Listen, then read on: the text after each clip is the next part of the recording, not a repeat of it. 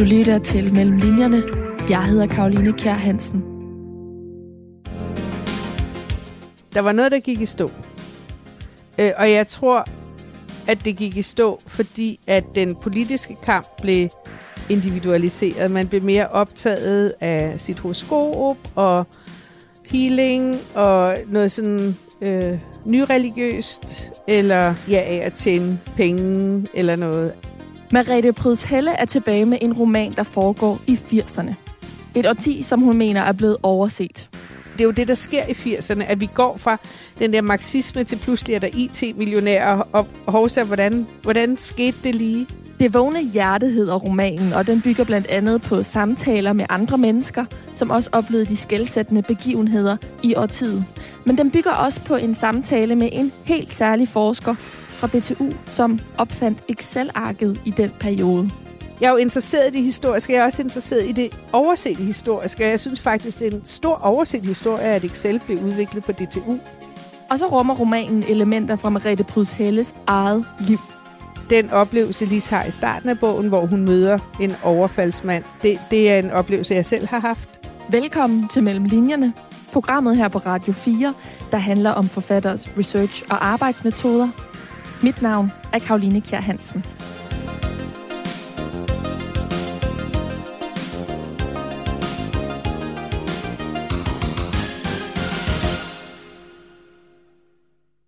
Merete Prydselle, vi sidder lige nu i dit hus i Tisvilde Leje på Nordsjælland, som er sådan et område, jeg tror mange forbinder med sommerhuse. Men du bor her permanent, på trods af, at dit hjem egentlig også øh, på idyllisk vis udstråler øh, sommerhusstemning, har sådan meget øh, farverigt og meget, meget nips, men alt virker til at være sirligt øh, udvalgt. Hvordan kan det være, at du, øh, du har valgt at bosætte dig permanent op i det her område? Ja, altså det var sådan set øh, lidt sådan en coronabeslutning. Øh, jeg havde boet midt ind i, øh, før boede jeg, jeg har boet otte år på landet i Italien. Øh, men jeg havde tænkt, at jeg ikke skulle bo på landet i Danmark. Og så øh, boede jeg midt inde i byen. Øh, jeg led mig igennem seks års metrobyggeri på Gamle Strand. Og flyttede tre måneder før de åbnede. det var jo helt åndssvagt. Jeg skulle bare være flyttet længe før. Øhm, flyttede til en lidt dyr lejlighed ude ved Margretheholmen. Og hvor der var, for de var så dyre, så der var mange unge mennesker, der boede i kollektiver og holdt fest. Og jeg kan godt lide unge mennesker, og jeg har, altså jeg kan også godt tåle noget fest, der var bare så mange. Og så begyndte de at tale om Lynetteholmen og nyt byggeri og ny metro, og så blev jeg sådan helt, nej, det kan jeg ikke. Og så kom corona, og vi flyttede op i et sommerhus i Råleje, vi havde. Og det var meget, meget skønt at være der. De der tre hårde nedlukningsmåneder, der var. Øh, men i de måneder, så mistede vi begge to også masse indtægter. Jeg, alle mine foredrag blev aflyst, og min mand er osteopat og havde egen klinik. Han havde lige startet egen klinik to måneder før corona. Oh, så. og, og, øh, og de er ikke statsautoriseret, så han blev også bare lukket ned. Og der i starten, så vidste man jo ikke noget, om man ville få noget kompensation eller noget som helst. Øh, så vi var egentlig sådan, åh, nu sidder vi her og har det så dejligt, og vi betaler en formue for lejligheden i København. Hvad gør vi? Og øh, jeg tror, at jeg er sådan en, som øh, der er ikke så langt fra tanke til handling. så jeg sagde, og, og der var også ligesom det der med, at pludselig ville alle jo have et sommerhus. Så tænkte jeg, nu sælger vi sommerhuset og køber et helårshus. Og så skulle det være til Tisvilde, fordi nu havde jeg jo boet der på landet i Italien. Og der boede jeg først rigtig langt væk fra alting. Og så flyttede jeg til en lille by, hvor der var en biograf og købmand og bager og en station. Og jeg tænkte, det skal der bare være, fordi ellers så bliver det for svært. Og det er der her i Tisvilde. Og jeg er også kommet her som barn. Jeg går faktisk næsten hver dag forbi et sommerhus, som min, øh, min øh, faster havde, øh, som jeg havde en masse gode minder om. Så det betød meget. Mm. Og lige nu så sidder du med en hund på hver af din side i, øh, i sofaen. Og grund til, at vi sidder i dit hus her, det er fordi, at øh, det har haft en stor betydning for arbejdet med, med din nye roman. Det vågne hjerte, det er øh, et selvstændigt bind, øh, tredje selvstændige bind i den serie, der begynder med øh, Folkets Skønhed, som udkom i 16, og Vi kunne alt, der udkom i 2018. Du udgav også en roman i øh, 2020, som var Nora, som var en fortolkning af Henrik Ibsens øh, Et dukkehjem. Øhm, men det, der er interessant med den her roman og dit de to forrige serien, det er, at du har taget noget af dit levede liv og brugt det til at, øh, at skrive romaner, altså at fortolket stof fra dit eget liv. Og det er egentlig lidt anderledes, end hvad du har gjort tidligere, fordi du har researchet ret meget i naturvidenskab eksempelvis, og, og inkluderet historiske perioder i dit brede forfatterskab, som øh, har råd tilbage til øh, 2000 og til 1990. Ja, dengang. Ikke 2000. Den fjerne fortid. Ja, ja. Så, så, så det er lidt et, et nyt, øh, en ny stil at arbejde på, og måske alligevel ikke, det kan vi komme, komme ind på øh, lidt senere. I hvert fald så øh, har, følger vi i Det vågne hjerte øh, hovedpersonen øh, Lis, som er i øh, begyndelsen af 30'erne, slutningen af 20'erne. Slutningen af 20'erne, ja. ja. begyndelsen af 30'erne. Øhm, og hun bliver i begyndelsen af romanen øh, udsat for et overfald. Og her er vi altså i, i 80'erne. Vi har tidligere været i 30'erne og i 70'erne i de her forrige øh, bind i øh, serien. Og nu er vi i øh, 80'erne, som var en periode, hvor du også selv øh, var ung. Vil du ikke begynde med at fortælle, hvordan dit eget liv spiller ind på den her øh, roman i det hele taget? Jo, altså det er jo, øh, det er jo, for mig at være forfatter, så trækker jeg altid på ting, jeg har følt, eller oplevet, eller som jeg har hørt nogen, som måske stod mig nær, fortælle, øh, som jeg ligesom har ledet mig ind i. Øh, men jeg kan ikke skrive autofiktion, fordi øh, jeg synes, det bliver kedeligt for mig. Altså, jeg har brug for at kunne bruge min fantasi, og øh, for at forme fortællingen. Altså, at fortællingen er vigtigere end, end den biografiske sandhed. Øhm, så så det, denne her måde, som, som jeg jo egentlig har også gjort i nogle tidligere værker, men måske mere øh, diskret. Jeg skrev en roman i 93, der hed Vandpest, øh, hvor kvinden Altså, kvindens psyke på en eller anden måde meget minder om min egen. Men historien er jo, er jo slet ikke min. Men det der med at sige, jamen, hvad er det, der foregår inde i mig? Hvad er det for nogle øh, følelseskomplekser og problemer og udfordringer, der er? Øhm, og det har jeg jo så også øh, øh, gjort. Altså, Folkets Skønhed øh, skrev jeg lige efter, jeg var blevet skilt. Og, og det, som øh, blev mit spørgsmål efter den her skilsmisse, det var jo ligesom, jamen hvorfor havde jeg ikke gjort det før? da man så lige kommer på afstand, så tænker man, hvorfor gjorde vi ikke det for 10 år siden? Og jeg ligesom opdagede, at det havde jeg ikke gjort, fordi at jeg havde nogle værdier med hjemmefra, som handlede om, at man aldrig gav op. Altså, at man ikke, at det gode liv var ikke, eller lykken var ikke nødvendigvis givet. Man gav ikke op, man tog det, man havde fået, og arbejdede med det og det var ligesom overraskende for mig, at jeg egentlig sad fast så meget i nogle værdier, der stammede fra det der bundesamfund på Langeland, hvor man bare ikke kunne give op, øh, når jeg troede, jeg var en moderne kvinde. Så, så man kan sige, selvom man måske ikke ser øh, lige det direkte i bogen, så er det sådan en bagvedliggende motor, øh, de her spørgsmål. Øh, i øh, Det vågne hjerte, øh, der, der, øh, der er det faktisk sådan lidt sjovt for mig, fordi at Lis, som er hovedpersonen, slet ikke ligner mig. Altså hun er, hun er så straight og lige til, og hun er, har ikke nogen neuroser rigtigt, eller hun, hun klarer tingene på sådan en, en direkte måde, men, hun, men samtidig så skal hun også igennem en rejse med at forstå sig selv. Altså, hun, hun starter også ud med måske at have bygget en identitet op, øh, hvor hun føler sig sikker, fordi at hun øh, med sin baggrund har en lidt svag jeg-identitet. Og så bliver man måske meget politisk, eller øh, går ind i nogle bevægelser, hvor man får en hel masse øh, identitet øh, og tilhørsforhold, og det hun så skal finde ud af, det er, hvor meget af det er hende selv rigtigt, og hvor meget af noget yder hun har taget på sig.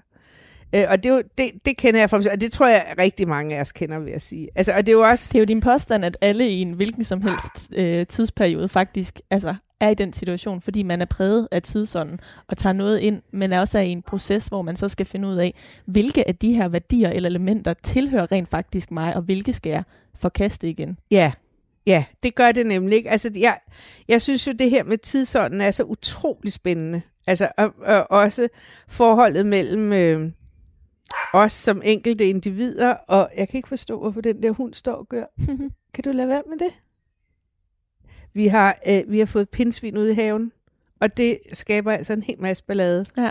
Jeg tror, det... Det er måske derfor. øhm, Men den sidder nu og kigger meget sødt herhen ellers. ja, ja. Ser meget kær ud. men, men, øhm, men, men tidsånden, den, det er jo ligesom, det er jo sådan et abstrakt begreb, og samtidig så er det tit meget, meget konkret, og det påvirker os, men vi påvirker jo også det. Altså, det vi kalder tidsånden bevæger sig jo kun, hvis vi alle sammen tager nogle individuelle valg. Pludselig begynder vi alle sammen at barbere ben, eller vi holder alle sammen op. Eller, altså, vi skal jo tage et individuelt valg, og det gør vi påvirket af nogle strømninger, som som, jamen, hvor kommer de fra, og hvor kommer de ikke fra, og de bliver nødt til at tale til noget i os, for at vi tager valget jo. Altså, øh, jeg tror ikke, man kan, jeg, er ikke sikker på, at man kan skabe en tidsånd, altså, øh, hvis man ville det af økonomisk årsag eller noget. Øh, jeg tror, det skal ligesom, der er det her spil imellem det store kollektiv og individet, øh, og hvor, men hvor vi også nogle gange måske kan komme nogle steder hen, hvor vi sådan ikke rigtig føler, at vi hører til. Øh, og man kan være lidt heldig, altså også, hvad tid er man født i, og hvordan passer det øh, til den, man er. Øh, og, det, og det er jo så også det selvfølgelig, som lige bakser med, det bakser alle personerne med. Øhm, og så øh, du spørger ligesom også til det der, hvordan jeg bruger det biografiske. Øh, den oplevelse, Lise har i starten af bogen, hvor hun møder en overfaldsmand, det, det er en oplevelse, jeg selv har haft. Øh, men det var i Fælledparken. Det er Uderslev Mose. Det er Uderslev øh, Mose i i, i bogen. Og det er det jo fordi, altså, og det er jo der, jeg har brug for min frihed. Altså, fordi øh, lige så ude at besøge sine forældre, de bor altså i Tingbjerg. Og, og så er det lige meget, er det jo lige meget, om det er Fælledparken eller Mosen. Øh, det, som er væsentligt, øh, det er, at hun slipper væk. Og øh, det, der er væsentligt i forhold til min egen oplevelse, det er jo, at det, at du har oplevet noget, som sidder i dig, det her sidder i mig. Altså, jeg hader stadig at køre forbi det sted ved Fælledparken. Jeg mærker det i kroppen, at det er jo over 30 år siden, jeg mærker det. Hver gang jeg kører forbi, og der skete ikke noget. Jeg slap væk. For lytterne, de er uindvidede, vil du så ikke lige fortælle kort, hvad der skete? Jo, altså, jeg kan jo fortælle, hvad der skete i virkeligheden. Og så kan man også læse din roman, der udkom i sidste uge, den 2. juni, men det kan være, der, er, der ikke er så mange, der har nået at læse den endnu, eller først lige er gået i gang. Nej. Øh, jeg kom gående sådan sent om natten. Jeg var, øh, jeg må have været 19 eller 20 år gammel, og jeg, der kørte ikke nogen natbusser af en eller anden grund, og jeg havde ikke penge til en taxa, og jeg havde været lidt for længe ude. Og så kom jeg gående ligesom nede fra Hans Knudsens plads, og jeg kan huske, at jeg gik forbi det der magisternes hus, og jeg så en ung mand sådan ligesom gå rundt. Øh, og jeg, jeg tænkte, hvad, hvad, hvorfor går han her nu? Øhm, men han så meget uskyldig ud der, men det gjorde mig øh, rigtig opmærksom. Øh, så jeg gik som mange øh, kvinder eller andre mennesker, som føler sig øh, ligesom udsat i natten, gør den måde, man har skærpet alle sine sanser på. Øh, som jeg tror, der er mange, der kender. Og det er også det, jeg beskriver i bogen, den måde, altså hun hører alle lydene. Den der måde, man går og de, differentierer ting på, fordi man...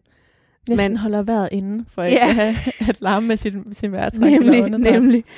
Øh, og så øh, hørte jeg så øh, fem skridt, der løb bag mig.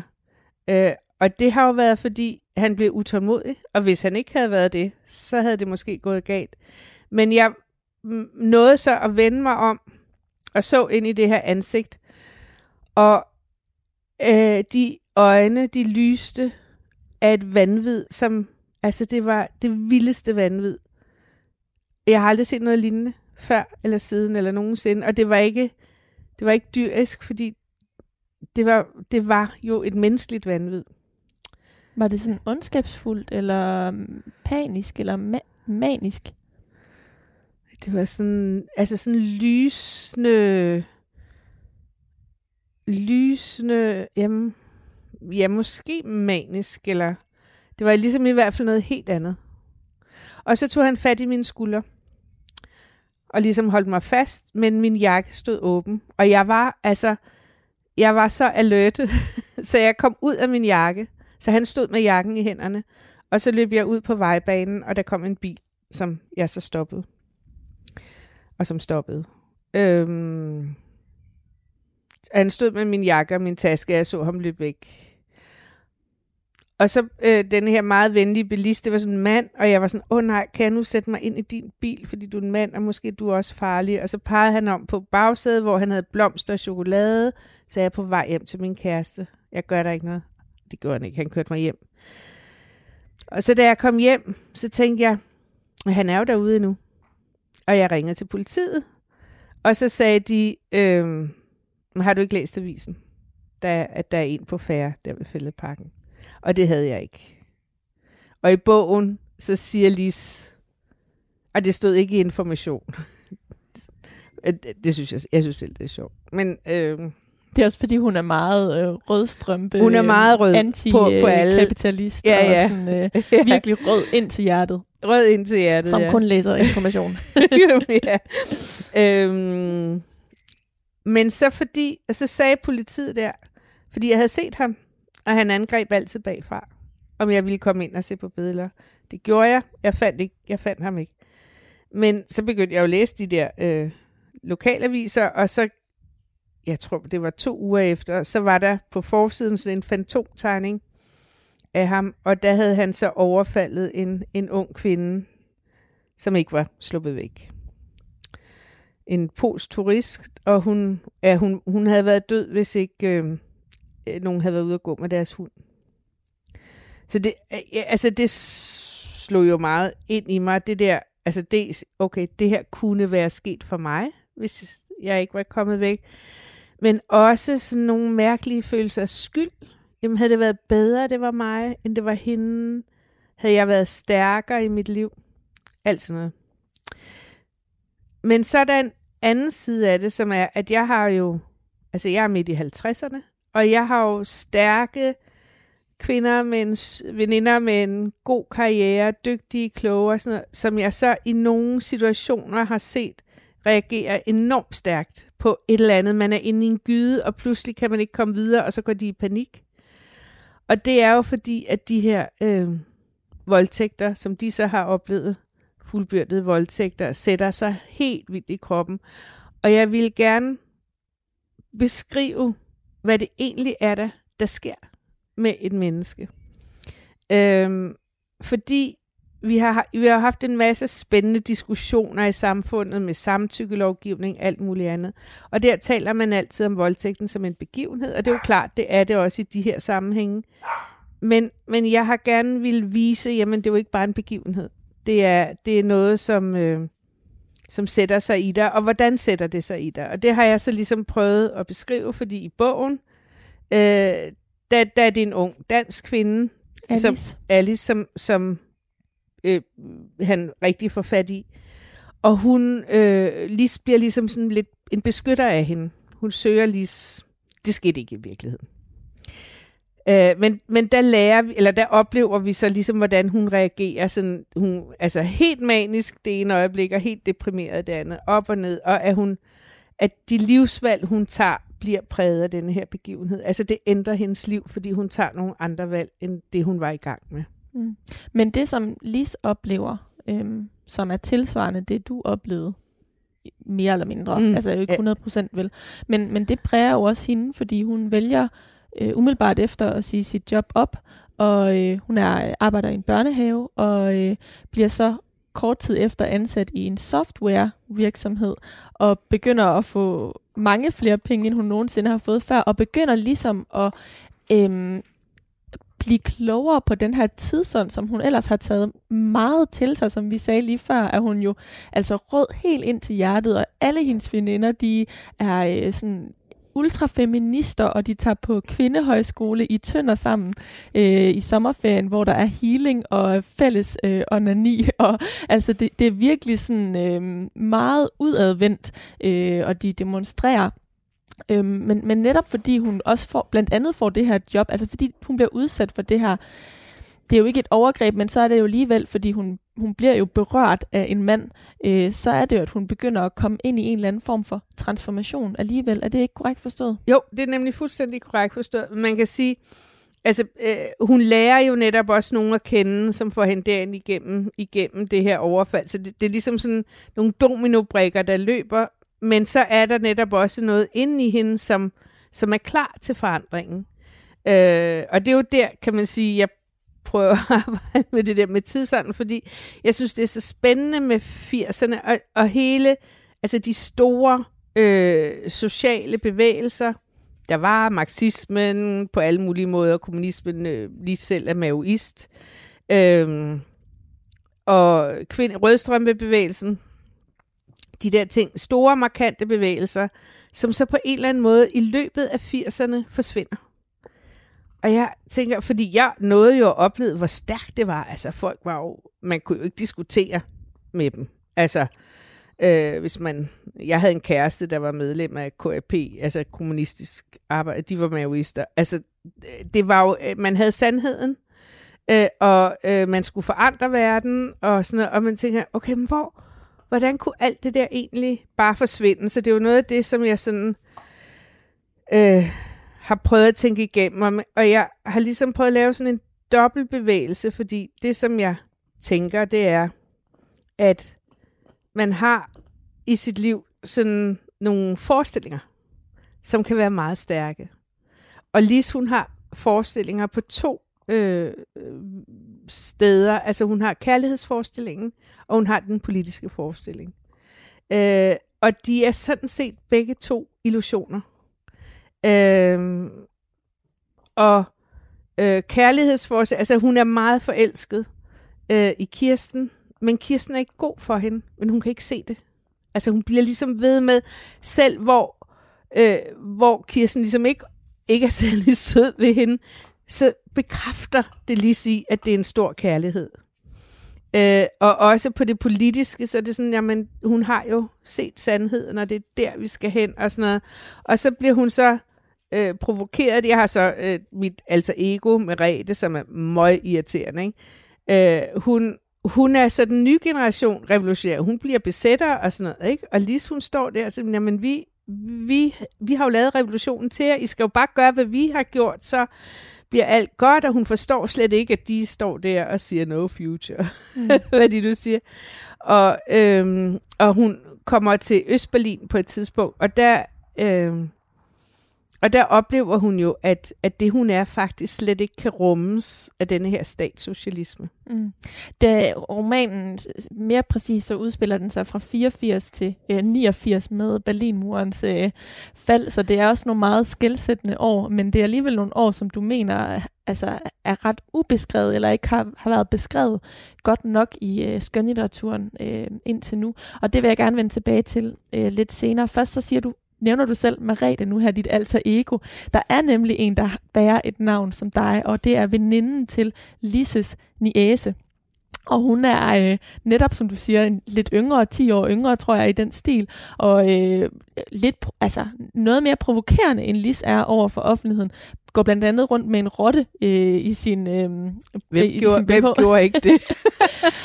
og øh, altså, er det, når, når du nu tager en, en historie, eller en, en oplevelse, en erfaring, som du selv har haft, og skubber ind i, i Lises hovedpersonens liv, øh, men også har en Merete, der også har nogle karaktertræk af dig. Hvordan skal vi som læsere så ligesom få, altså forstå, øh, hvem Lis og Merete er, så at sige?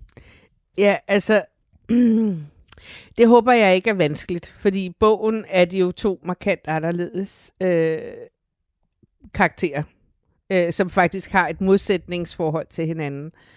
Øh, men Jamen, jeg, jeg ved ikke, jeg tror bare, altså jeg er måske så øh, gennemkompliceret og selv fyldt af modsætninger og, og har en helt del oplevelser med i bagagen, så jeg kan jo bare trække. Altså, jeg synes jo for læseren, når man læser bogen, så skal man jo slet ikke tænke på mig. Altså, jeg, der er jeg uinteressant. Øh, og min Merete-figur der, hun, øh, hun kan også nogle ting, jeg ikke kan. Altså, i vi kunne alt, der kan hun køre på knaller og sådan noget, fordi det kan jeg ikke. Altså, jeg har aldrig lært det. Jeg har, aldrig, jeg har kun væltet på knaller og sådan noget. Og det har altid irriteret mig, at jeg ikke kunne det, så det kan hun. Altså, så, så på den måde, så, så er hun lige så meget en, jeg sådan leger med. Øh, og jeg tror, at øh, jeg skriver jo om nogle ret alvorlige ting nogle gange, så jeg har ligesom også brug for bare at kunne lege helt frit. Øh, og så synes jeg nogle gange, sådan, mine kolleger sådan, har sig selv inde i deres fiktion, så er de altid så søde. Så, ej, det kan jo ikke passe. Så, så jeg, hun er sådan ekstra irriterende. Altså, jeg håber ikke, jeg var helt så irriterende. Men, men, men, jeg, men for mig, altså at give dybde og styrke øh, og liv til beskrivelserne, til det, der foregår. Da det med at trække på noget virkelig oplevet, synes jeg, øh, gør det stærkere. Altså, gør det nemmere for mig. Det er nemmere at beskrive noget, som er virkeligt, øh, end at øh, bare finde på. Og jeg tror faktisk, at første gang, jeg oplevede det, det var, at øh, jeg boede der i Italien. Jeg boede i et, i et hus på et bjerg. Og jeg skrev nogle kriminalromaner under pseudonymet Liv Mørk sammen med min daværende mand, Morten Søndergaard. Og, øh, og vi havde skrevet øh, to romaner der, hvor at vi indimellem sådan stødt på, at vi så tingene forskelligt for os, og beskrev dem forskelligt. Øh, de steder eller situationer, der var, og det blev lidt øh, problematisk. Så da vi skrev den tredje, øh, som hedder Næsten Levende, besluttede vi, at det skulle være i det hus, vi boede som også var sådan et meget specielt hus. Øh, man kunne se 100 km væk, og tyskerne havde boet der under krigen. Der, der var så meget i det hus. Øh, men fordi så vidste vi jo, hvordan det så ud, og så var der ikke noget. Kunne ikke være uenige. Nej. øhm, og der tror jeg, det var første gang, jeg oplevede, hvor stærkt det blev at have et konkret øh, forbillede for det, jeg skrev. Øh, og i Folkets Skønhed, selvom der er en hel masse, jeg har fundet på, og sådan noget, så det hus, de er i, i Østerskov i Langland, det er det rigtige hus. Det er det hus, jeg har været i. Og jeg kender lugtene, og måden, der er koldt på på gulvet, og altså alle de der ting. Øh, så det er ligesom ja, noget, jeg sådan har erfaret, og måske så også nu trækker ind i mere de der øh, begivenheder, øh, men stadigvæk øh, med, øh, altså, underlægger de sig fortællingen. Altså fortællingen er det vigtigste, de tanker, jeg har, det jeg gerne vil vise og fortælle, mm. er det vigtigste. Men så trækker jeg så noget øh, konkret ind. Øh, den der tur til Østberlin også, altså, øh, der trækker jeg også, altså det der med, at, ja, der er så unge, har jo ikke oplevet det, men altså man kom jo med toget fra København, og stoppede først i Østberlin, før man kørte til Vestberlin. Og når man så skulle afsted fra Østberlin, så løb der chef for hun under toget, øh, for at tjekke, der ikke var nogen, der havde hægtet sig fast for at køre med over grænsen. Og voldsomt, altså der var mange voldsomme ting med det der med Østberlin. Øhm, så det, det har jeg jo ligesom så også brugt. Og så øh, fra det med chef for hunde, så, så er der sådan en scene, som ikke er sket i virkeligheden. Men, men, men, mm, men jeg tror bare, at når ens følelser om noget er stærke, og ens erindring om noget er levende, øh, så mærker man det også ind i skriften. Mm. Nu sagde du før, at det som du, du, du ligesom trækker på noget fra dit eget liv, for så ligesom at illustrere en eller anden pointe. Og her er det jo i høj grad det her overfald, hvad det gør ved, ved kvinder. Ja, jo... og mænd, vil jeg sige. Altså, ja. Altså nu er, det, nu er det to kvinder her i bogen, men men, men der er jo også desværre mange mænd, der, der oplever Absolut. de her ting. Ja. Øhm, hvornår stod det klart for dig, at du gerne ville mm, trække den erfaring frem og bruge den, og også øh, bruge den aktivt nu her i formidlingen af øh, romanen? Altså det, har det været traumatiserende at genbesøge? Mm. Ja, eller jeg, jeg ved ikke, om det har været traumatiserende, men det er jo det er helt, altså det er helt klart et ubehageligt sted at være. Mm. Øh, jeg tror, at bogen handler om alt muligt andet. Det her er jo ligesom på en eller anden måde springbrættet til fortællingen, så, så jeg tror, det har overrasket mig lidt, at, at jeg er blevet spurgt så meget til det. Men jeg har ikke noget imod at svare på det. Altså, øh, og man, men man kan sige, jeg, jeg har jo været to og et halvt år om at skrive den bog. Og i den tid er der jo sket så meget, som jeg ikke kunne forudse, da jeg startede med at skrive den. Øh, både vores øh, samtykkelovgivning og al den debat, der har været omkring det. Der var det her frygtelige mor i Aalborg i, i januar. Øhm, Mia Skadehauge. Ja, og hvor man tænker, ja, det, det taler jo lige ind i, i min bog på en eller anden måde. Øhm, så, så jeg synes, der, altså, der, ja, men der er måske noget i tiden, øh, som, som gør, at, at det er vigtigt, at vi, vi taler om de her ting. Øh, og jeg synes, øh, jeg er selv enormt glad for, at der er så mange, øh, som peger på, jamen det er jo ikke kvinderne, vi skal have fat i, det er mændene, det er de mænd, som, som er, er øh, som kan gøre det her, og, og hvad betyder det, øh, og hvordan, hvad skal der til for, at man gør det, og måske også, hvad skal der til for, at man indser, at man har gjort det. Og jeg har selv, øh, jeg har en, en anden ubehagelig oplevelse med en ekskæreste, som er sådan en meget ubehagelig oplevelse, jeg faktisk ikke rigtig kan huske. Og der havde jeg, der havde jeg tænkt, i, i, med alt det her, så tænkte jeg, næste gang jeg møder ham, fordi jeg havde sådan en fysisk reaktion, når jeg mødte ham, og jeg sådan begyndte at ryste, og sådan, så tænkte jeg, men næste gang, så vil jeg tage fat i ham og sige, hvordan husker du det, der skete? Øhm, og så døde han. Så det var sådan lidt mærkeligt, fordi jeg fik aldrig den der, men, men der, der, der kan man sige, at hele, hele denne her store samtale, der er, fik mig til at tage en beslutning, som jeg aldrig før havde tænkt på at tage. Netop at sige, jamen, du der, husker du, hvad du gjorde? Ved du, hvad det betød for mig? Øh, hvordan ser det ud ind i dit hoved? Øh, for det kan jo godt være, at det slet ikke så sådan ud inde i hans hoved, eller han havde fortrængt det måske også, eller, eller vi kunne måske have haft en samtale om det, som gjorde, at jeg ikke rystede og undgik ham, øh, når vi mødtes. Øhm, så, så, så på den måde, så synes jeg, der er sket noget. Der er sket noget, hvor, hvor øh, i virkeligheden øh,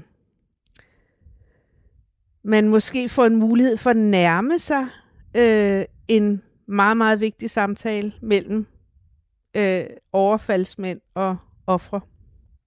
Derover, altså, I denne her med voldtægter, så er det jo næsten kun mænd, der er overfaldsmænd, og offerne er altså både mænd og kvinder. og jeg, jeg tænker, at, at det er måske en vej at gå, øh, hvis vi skal komme videre. Det er konfrontationen. Det er at sige, ved du, hvad du gjorde? Hvordan ser det ud i dit hoved?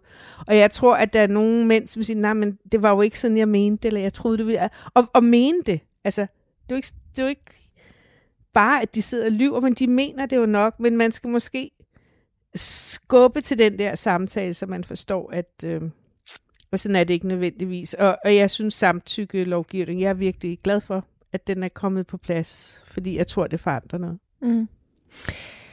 Mariette Pruselle, vi sidder lige nu i dit hus i Tisvildeleje øh, på, på Nordsjælland, fordi det er her, du har skrevet din nye roman, Det vågne hjerte. Og som du sagde tidligere, så er det jo meget tidsånden i 80'erne, som du skildrer, mere bestemt fra 84 til 89. Jeg har læst i et interview, at du egentlig ville have haft hele, altså hele årtiet 80 i begyndelsen, men endte så med at afgrænse det til 84 til 89. Hvorfor lige øh, de år?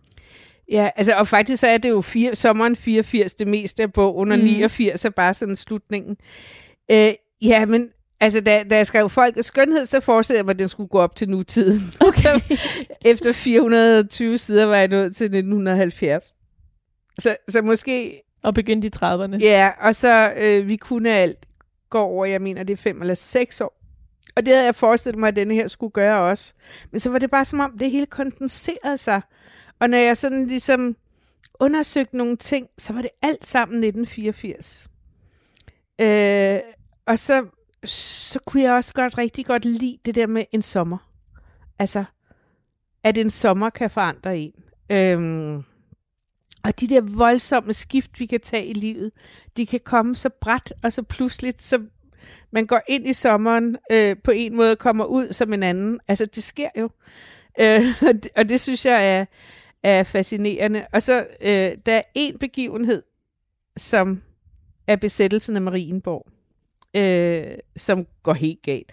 Øh, som jeg selv var med til at øh, sætte i værk. Så jeg havde det lidt, den er i januar 83 i virkeligheden. Men jeg havde det sådan, nej, men det var min, altså det var mig, der lavede det, så jeg må godt flytte den historisk. der er sådan en Anne Linnet-koncert i Sattelaget, som også er med øh, i, i starten af august 84, og den kan jeg jo ikke flytte, fordi det er jo ikke min. den, den er en historisk begivenhed. Øh, men den anden der, den synes jeg godt, jeg kunne tillade mig at flytte. Øh, så, så det hele faldt bare på plads med den der sommer 84. Øh, og jeg, altså igen, øh, det bliver jo fortællingen, som bliver det vigtigste, øh, og hvordan den falder på plads. Og den faldt på plads med hen over en sommer. Mm. Og øh. hvilke, hvilke undersøgelser var det, du foretog dig siden, at du kunne ligesom afgrænse det særligt til 1984? Altså udover at bruge dig selv på den måde, som du nu gør med konkrete begivenheder, men også med karaktertræk. Hvilke andre mennesker er det så, du har, har, har været ude og have fat i, og haft, du ved, har fingrene nede i mulen og undersøge for at kunne, kunne skildre den her tidsånd i 80'erne? Ja, altså... Øhm, jeg har haft fat i en mand, som hedder Bjarne Stråstrup, som... Øh, har skabt store problemer i mit liv, fordi jeg hader Excel. Altså, jeg, havde, jeg kan ikke finde ud af det. Jeg bliver så forvirret altid.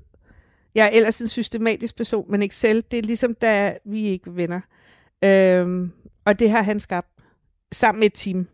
Øh, i 84.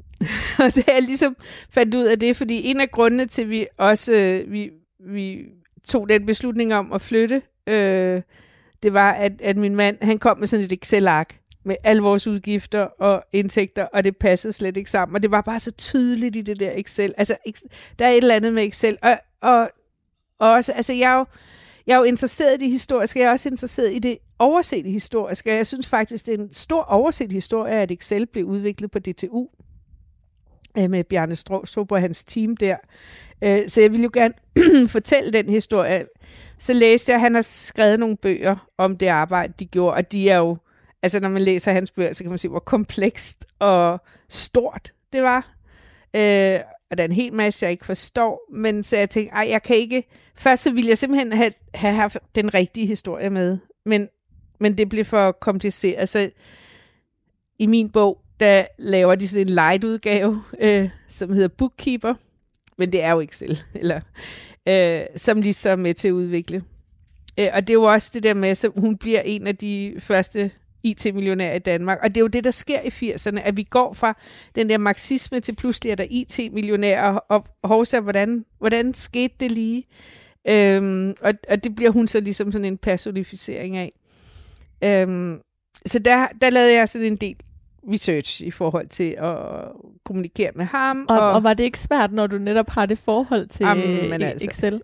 Jo, men, men, men jeg har det tit sådan, det er lidt måske ligesom med knallerten, at hvis jeg har noget, jeg ikke kan, så er det også interessant. Øh, i, I Vi kunne alt, så er Merle, øh, hovedpersonen der, enormt dygtig til matematik, og det er jeg heller ikke. Det er mig også en gåde. Øh, så, så man kan sige, der er altid noget spændende i det, man er dårlig til øh, synes jeg, for mig.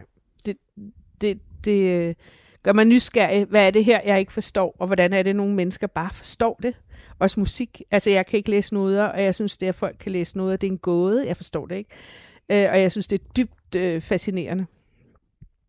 Øh, så, så, så man kan sige, det, det er spændende at gå hen, hvor man ikke forstår. Det, det brugte jeg en, en del tid på. Og mm. så hvis, hvis det buller lidt nu, så er det fordi, der er en hund, der lige skal øh, dreje 17 gange rundt om sig selv, før den lægger sig. To meget øh, kærlige hunde. Nu har de skiftet side før, kan jeg sige til lytterne. Før lå de omvendt på, på, yeah. på hver sin side af dig, yeah. og nu har de lige byttet plads. Ja. Øhm. Men Excel var i hvert fald en. Excel øh, var en, ja. ja. Så altså kvinderhøjskolen, der var jeg selv i, i tre sommer. Øh, så den, den kendte jeg godt. Så har jeg haft øh, historikeren Birgitte Possing, som også selv var på Kvinderhøjskolen til at læse det igennem, for at se, om der var et eller andet. Jeg husker helt forkert, men det var der heldigvis ikke.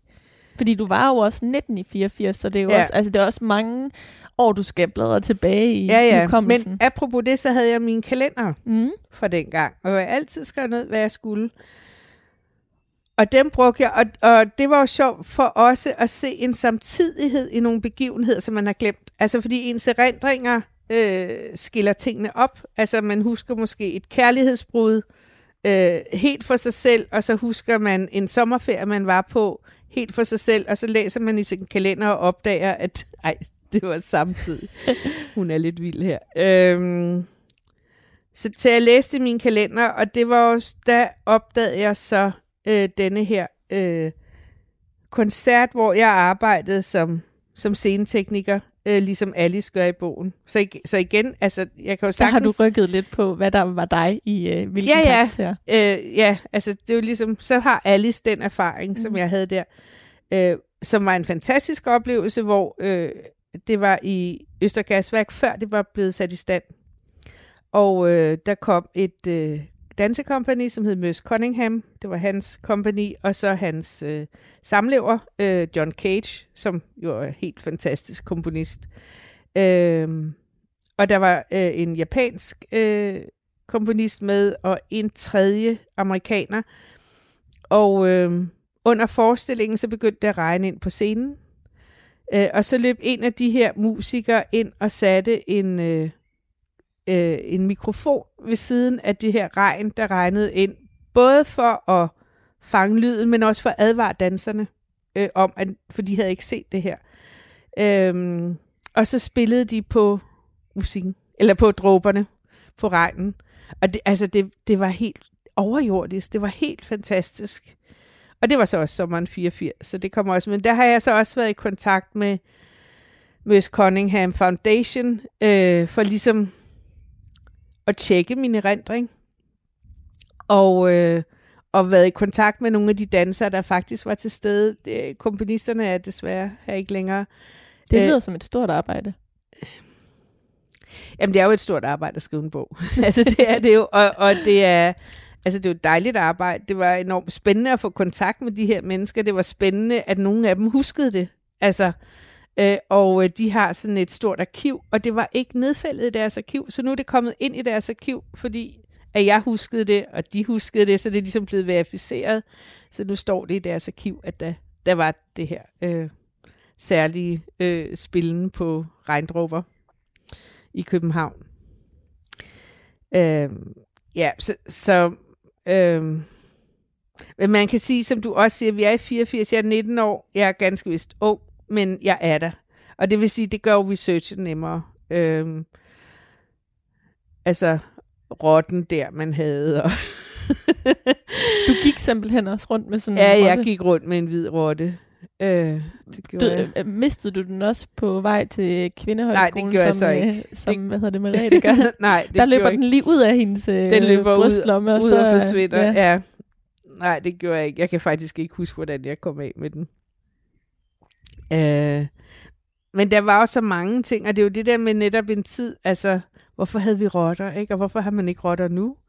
Øh, det var jo hyggeligt. Øh, nu ville hunde jo nok spise dem. nu har alle mennesker hunde. Øh, nu har jeg også hunde. Altså, det er også det, det, altså, lige i dag, så er det jo hunde, folk har, ikke? Altså, Mm. det er blevet så kæmpestort. Øhm, så, ja. Jamen, altså, jeg synes, jeg synes det er spændende at sige, men hvad, hvad, hvad var prænant for mig? Hvad, hvad var vigtigt for mig? Hvad husker jeg med sådan ladning og farver og omgivelser og følelser?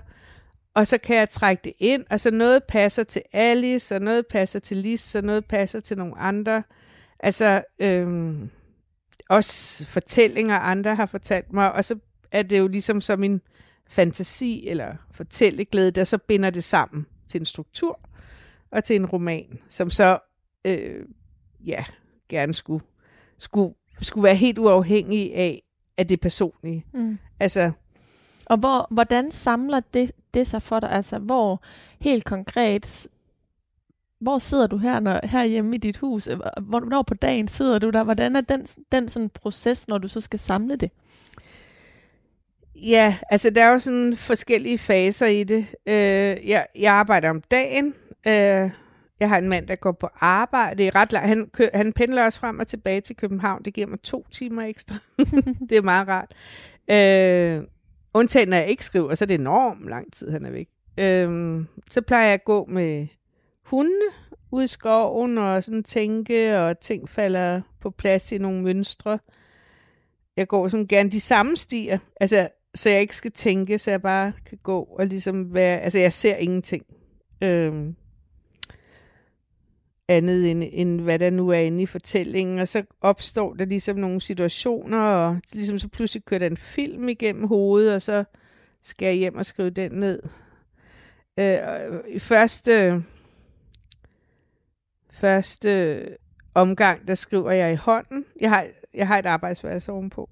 Øh, som er sådan helt, helt roligt.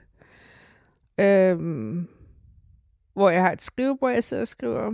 Så nogle gange, når det senere, så skriver jeg det jo ind på computeren, og så senere sidder jeg og redigerer på computeren. Det gør jeg gerne her i sofaen, også fordi hun elsker, når jeg sidder i sofaen. Men du sidder simpelthen og skriver i hånden i første omgang? Ja.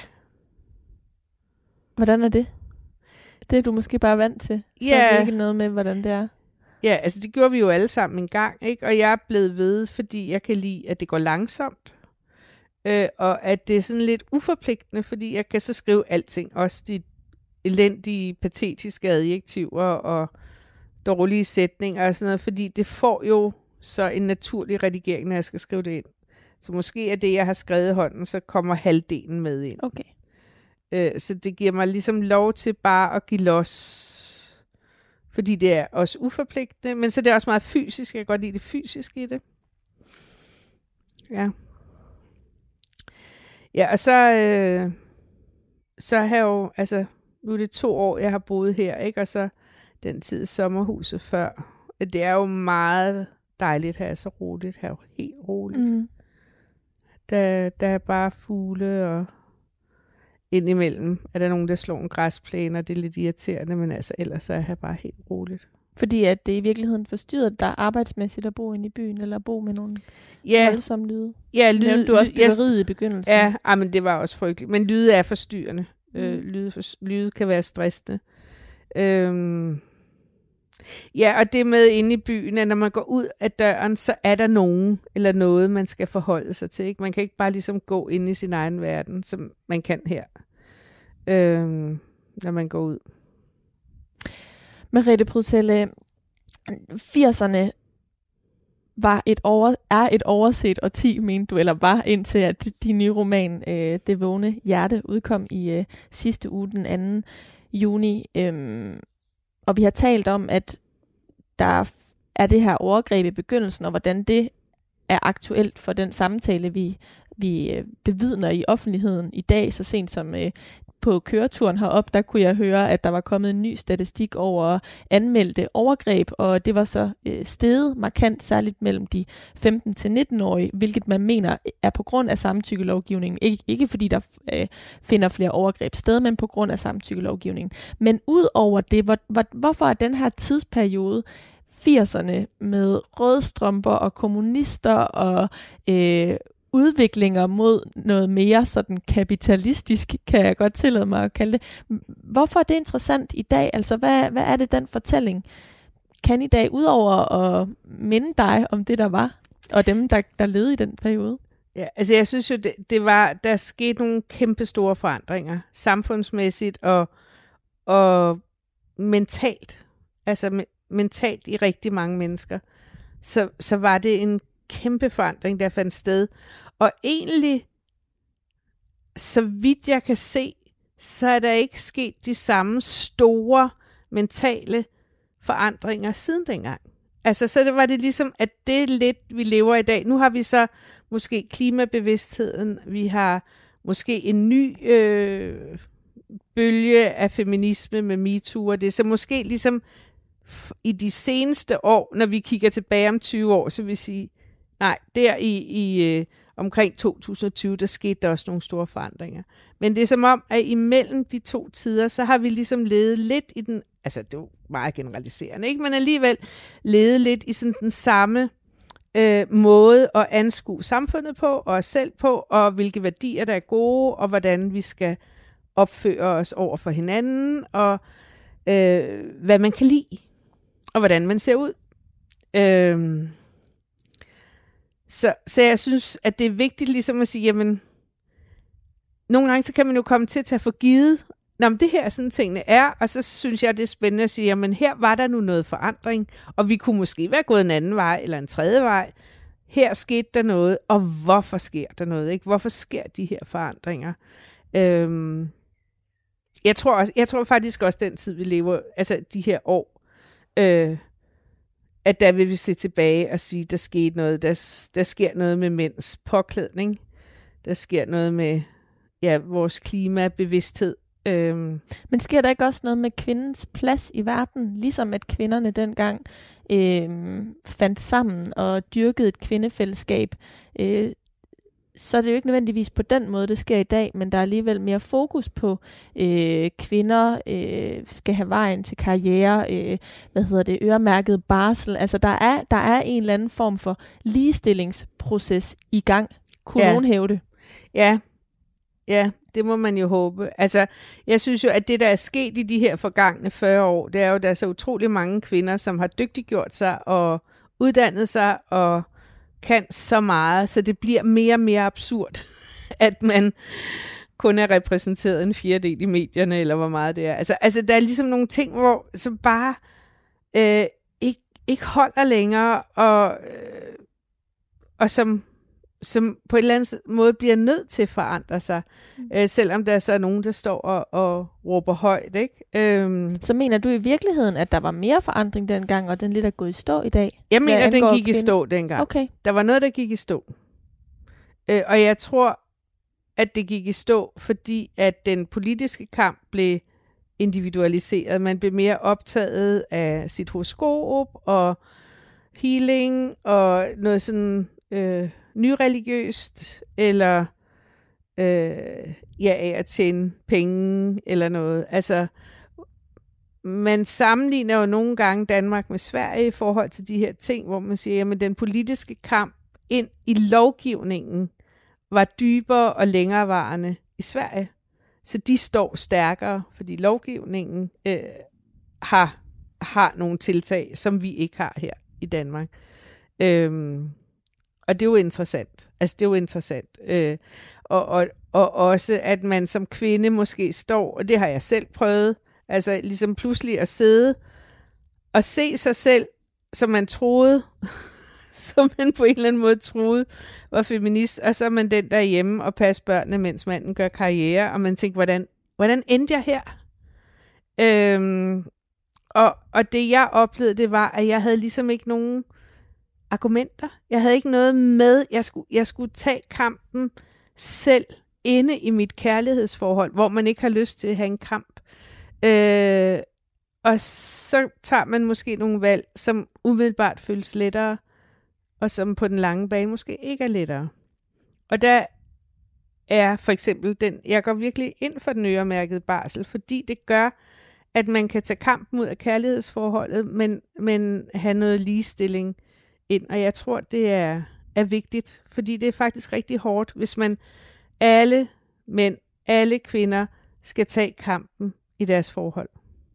Men det lyder jo helt vildt, at du sidder og siger, at du har givet afkald på øhm, noget karriere erhvervsmæssigt, fordi du har jo et kæmpestort forfatterskab øh, bag dig, og er om nogen en forfatter, som er kendt for at eksperimentere, og du har lavet en sms-roman, og altså sådan arbejde med, med romanens former. Øhm, nu er det jo så senest Det vågne hjerte, som, som du har udgivet. Hvordan vil du sådan beskrive processen med, øh, med den sådan helt overordnet set? Altså, øhm, har den været anderledes end de, i, end de forrige? God, dårlig? ja, den har været anderledes, fordi også, altså jeg oplever det som en tid, som har en mere lethed i sig. Så der er en lettere stemning i bogen, der er mere sjov. Øh, så, så den har også været sjov at skrive. Altså nu taler vi om det her voldtægt sammen, men der er jo rigtig meget morsomt i den også. Det håber jeg også. Det er der. Altså, Gakkerløjer. Gakkerløjer, ikke? Øh, fordi det var der jo også. Og, og altså den der tid på kvinder, man kunne jo bare gøre alt.